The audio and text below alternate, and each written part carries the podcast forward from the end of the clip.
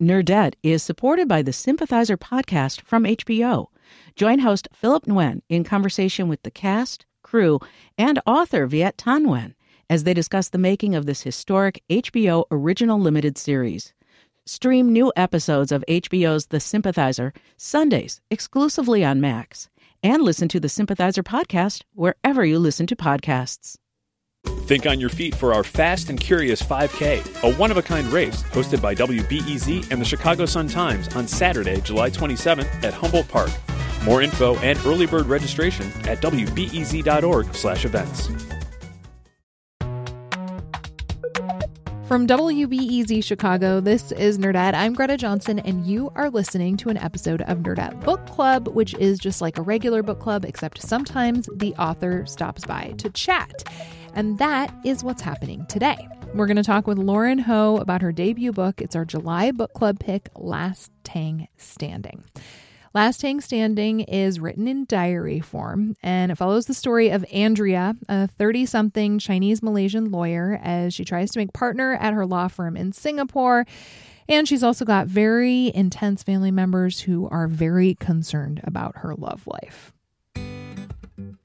Lauren herself was a Chinese Malaysian lawyer living in Singapore for a while. She also worked for the United Nations High Commission for Refugees and Doctors Without Borders, and she's also lived in Luxembourg and the UK. She told us she speaks four and a half languages, which is approximately three times the number of languages I speak.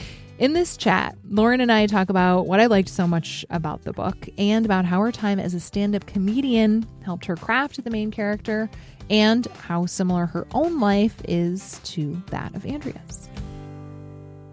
Lauren, hey, welcome to Nerdette. Thank you for having me. You used to be a lawyer. You are Chinese Malaysian. You used to li- live in Singapore, right? Those are all similarities from the book? Yes, and it ends there. It ends there. um, well, there are other similarities as well, of course. So in your bio, you even say you're like very clear to be like the mother in this book is nothing like my own mother. Like you're you're pretty adamant about it. Has your mom read this book? Not really. I mean, she has the book, you know, she like bought like five copies of it and That's very sweet. I mean, I told her not to. I said I'll give you like, you know, free copies, you know. And usually free it's like a trigger word for her. She's like, "Yes." But this time she's like, "No, I shall buy some books from a bookstore um so that you know that I love you." I mean, that's very sweet. That's super supportive. Yeah, she's great. So yes, she's nothing like the the mother in the book. Um, well, maybe just a little. I mean, she. she well, I don't want to get into it. No, no, no. She's she's great. Mom, I I love you a lot. so I also like I feel like so often in a book you will hear that a character is devoted to her work and you'll hear that she cares a lot about what's next for her at work, but you don't actually spend that much time with the character in the book at work. Mm-hmm.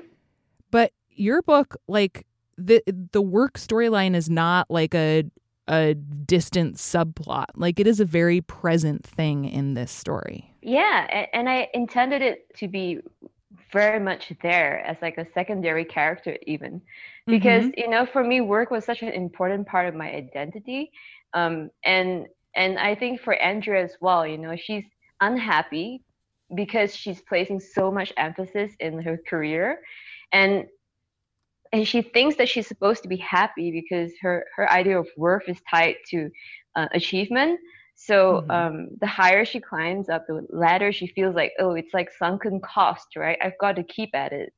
And right.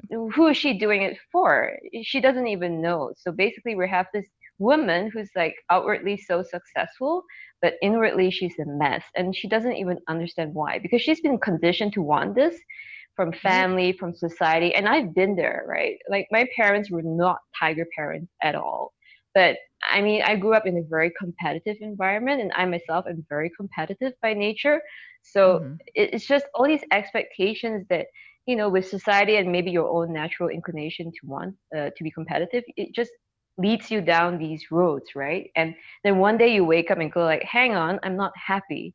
So actually, this is, you know, it's like for for Andrea, work is a big part of the story because it's so much it's wrapped in her idea of what happiness sh- should should be right? Like if she's successful mm-hmm. at work she'll be happy. If she has you know she's met all this she tick the boxes that society tells her she should tick she will be happy. And so like so the ro- romance and the work part parts are equally important in andrea's life. Yeah. Yeah.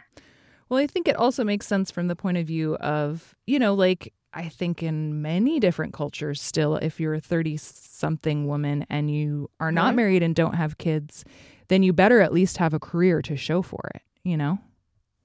Yeah, I, I, I mean, unfortunately, like we still have a lot of like gender roles that persist in a, like we we feel like women should the modern women the ideal modern women should have it all you know and that's like yeah. maybe the next book you know like how can you balance family life and whatever but um, it's an, an unfortunate ideal that we have to live up to.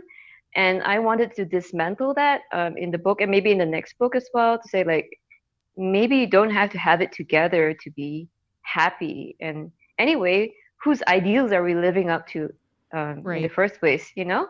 So yeah, yeah for me this this is a rom-com indeed but it's also a story of a woman trying to find her path in life Mm-hmm. And you know, like the, the romantic subplots is just like one of the catalysts, you know? Yeah.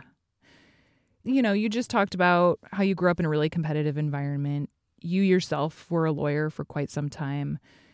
You call yourself now a reformed legal counsel who writes funny stories. What was mm-hmm. it like for you to decide to make that career shift? I mean, as a person who grew up in you know, with high expectations for yourself, even if your parents weren't super intense about it, like how scary was it to decide to quit your job and start writing?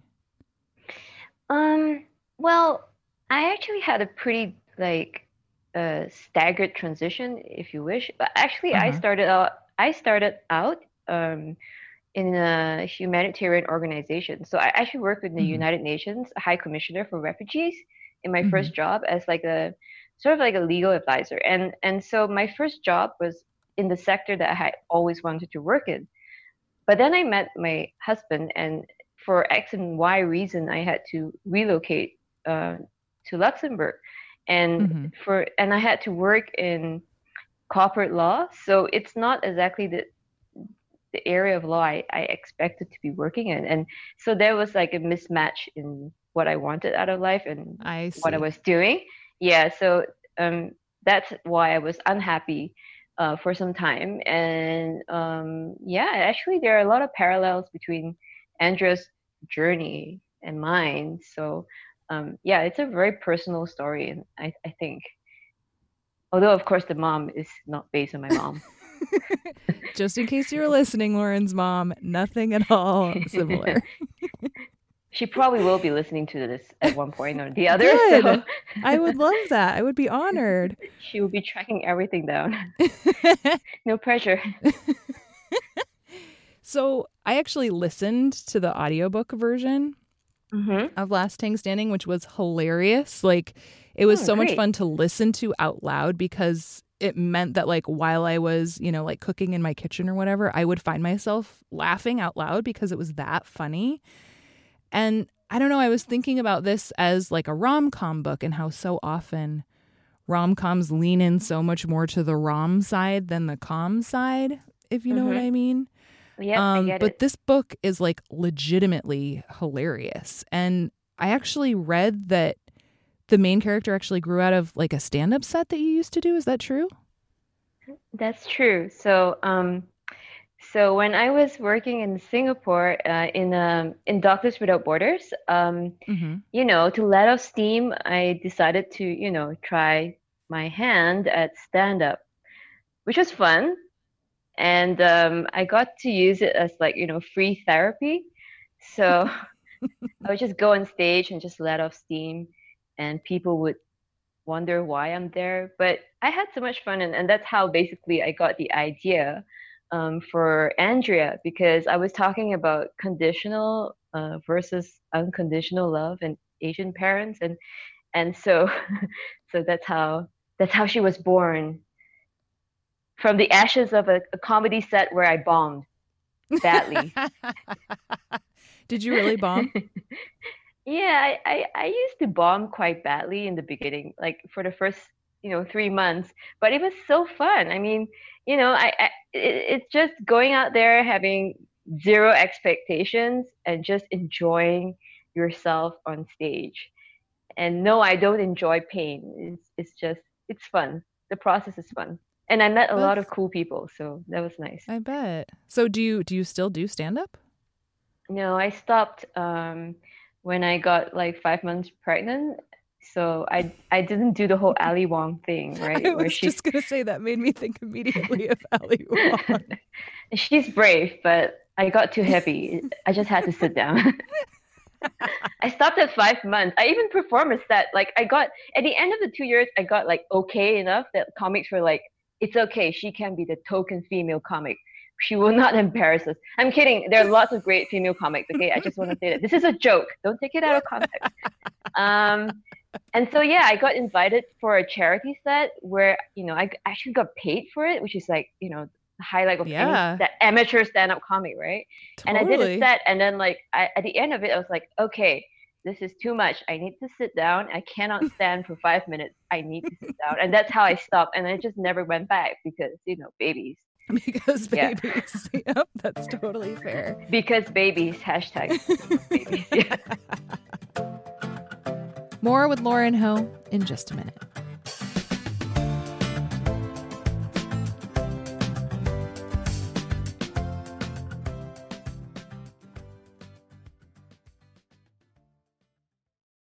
Nerdette is supported by the Sympathizer podcast from HBO.